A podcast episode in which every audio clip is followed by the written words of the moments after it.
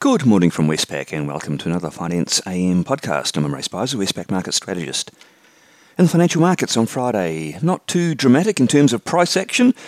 Uh, US equities shed early gains to close little change. The S&P 500 closed down just 0.1% on the day.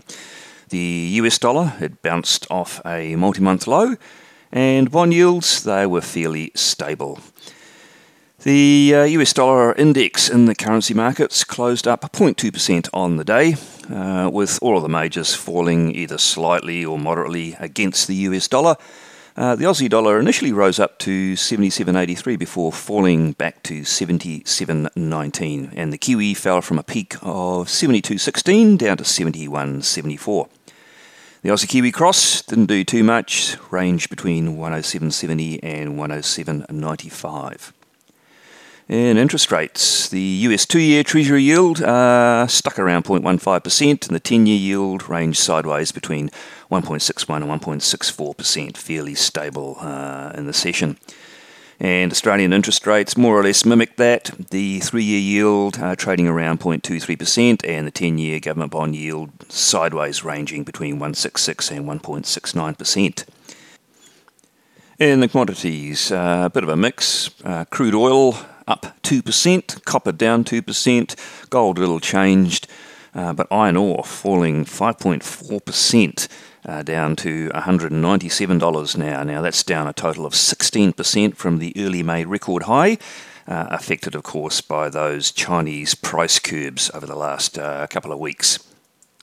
The economic data and other information out on Friday, not really market moving, um, but worthy of note that the PMI surveys, this, this is from the Markit label, uh, were generally quite strong around the world. Uh, that was certainly the case for the US, uh, beat expectations, and it was led by the services sector. We also had some Fed speak. Uh, interestingly, another uh, member has joined Hawk Kaplan in um, putting out the idea that uh, tapering discussions should start sooner than later. Now, Harker is a hawk, uh, as is Kaplan, and they are both non voters this year, although their, their, views are still taken on board in the uh, wider discussions.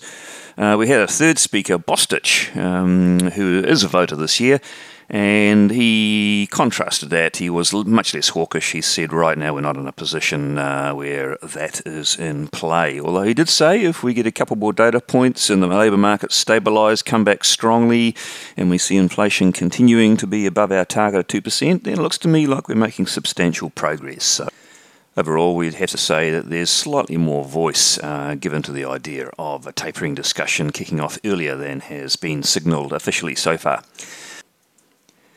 In Europe, we had consumer confidence survey, which rose slowly, and we had PMIs there as well.